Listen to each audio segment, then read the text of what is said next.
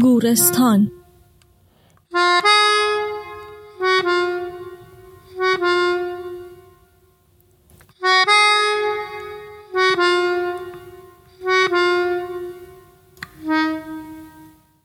قدم زدن تو قبرستون رو دوست دارم. راه رفتن کنار گورهایی که هر کدوم یکی دوتا بلکه حتی سه تا جنازه توش خوابیده. و یا اگه بخوام بدبینانه تر نظر بدم چهارتا که نه. شاید چهار تا اسکلت مچ دست و جمجمه سر و ساق و سرشونه. حالا بنا به شرایط مدت زمان زیر خاک بودنشون و شرایط جوی و آب و هوایی که اینجا داشته و کیفیت خاک دقیقا چهارتا هم نه قدری کم و بیشتر.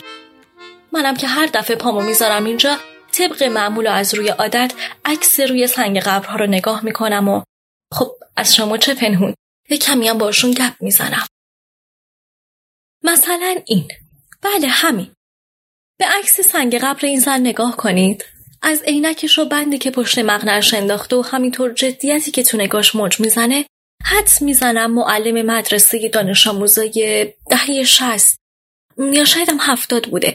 هر روز در حال انجام شغل بسیار محترمش از این سر به اون سر کلاس می‌رفته و در حالی که به دخترها با حالتی به خشنی فرمانده ارتش نازی ها که فریاد می‌زده آهای حیف نونا استراحت نداریم. با تمام سرعت بدوید و این حرومزاده ها رو زنده زنده آتیش بزنید.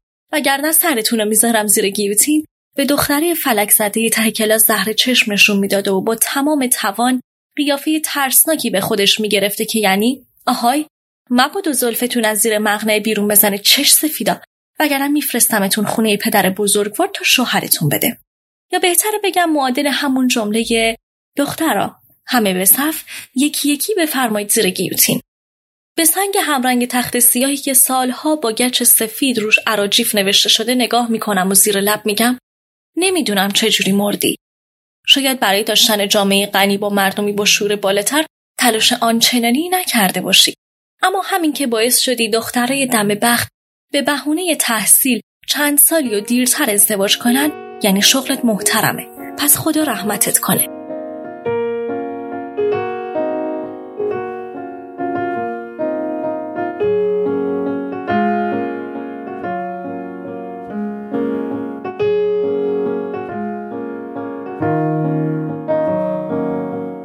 سرمو برمیگردونم به سمت سنگ قبر پسر بچه هشت ساله با صورت گرد و چشمای متین.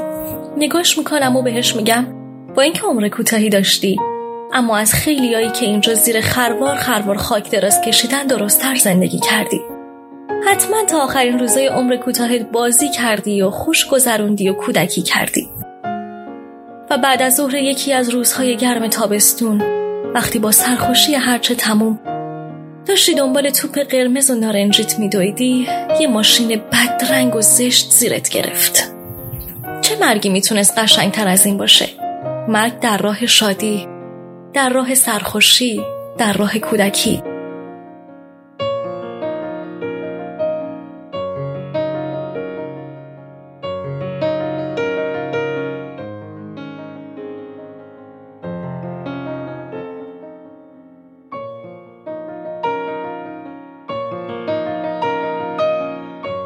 میرم چند قدم جلوتر و به همون سنگ قبر می‌رسم که باید.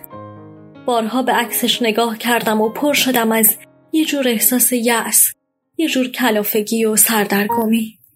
دختری با چهره بشاش و بازیگوش با موهای مشکی که از پشت سر گره زده و یه جفت چشم مرموز که تو مردمکش یه چیزی شبیه شبیه شاید دلتنگی موج می‌زنه. می‌تونم تصور کنم که چند روز قبل مرگش توی بعد از ظهر بارونی روی یکی از سندلی های چوبی یکی از کافه های کوچیک و دنج مرکز شهر نشسته بود و اسپرسو می نوشیده. بعید می‌دونم که قهوه خوردنش از سر خلوتی شاعرانه و عشقی داغ و فوران کرده از عمق وجودش بوده باشه در حالی که یه موزیک لعنتی فرانسوی هم پخش می شده. شاید فقط برای جبران کمبود خواب شب قبل قهوه سفارش داده که اونم ناشی از دلهوره عشقی بوده که زیر لابلای قلبش قایم کرده. همین دختری که خیلی آروم اینجا خوابیده با دستای سرد و بیجونش سینش رو فشار می‌داده و می‌گفته جونمو بگیر. اما جون من همونجا بمون. اگه می‌تونستم فقط یه آرزو کنم که برآورده می‌شد آرزو می‌کردم چند لحظه بلند شی بشینی روبروم و بهم بگی الان حالت چطوره. حالا که از این همه جمعیت یه عاشق کمتر شده قلب تاروم گرفته. به نظرت نبودن همه چیز و درست سر جای خودش قرار میده؟ یا همه هست و نیست تو به امواج بیرحم فراموشی میسپاره؟ امروز از بارون میومد از جلوی کافه کوچیک مرکز شهر رد شدم و خیره شدم به گلدونه پژمرده کنار باغچه و شمدونی های غمزده ای که بارون روشون باریده بود. ولی تراوتی توشون دیده نمی‌شد. همونایی که تو وقتی نگاهشون می‌کردی تصمیم به نبودن گرفتی. می‌خوام تو رو زندگی کنم دختر جون. شاید منم مثل تو عاشق و دلتنگ باشم ولی ناتمومی انتخاب من نیست. دستم و از رو قلبم پر میدارم و می‌ذارم تا هم پایانم و ببینی. قدم زدن تو قبرستون رو دوست دارم.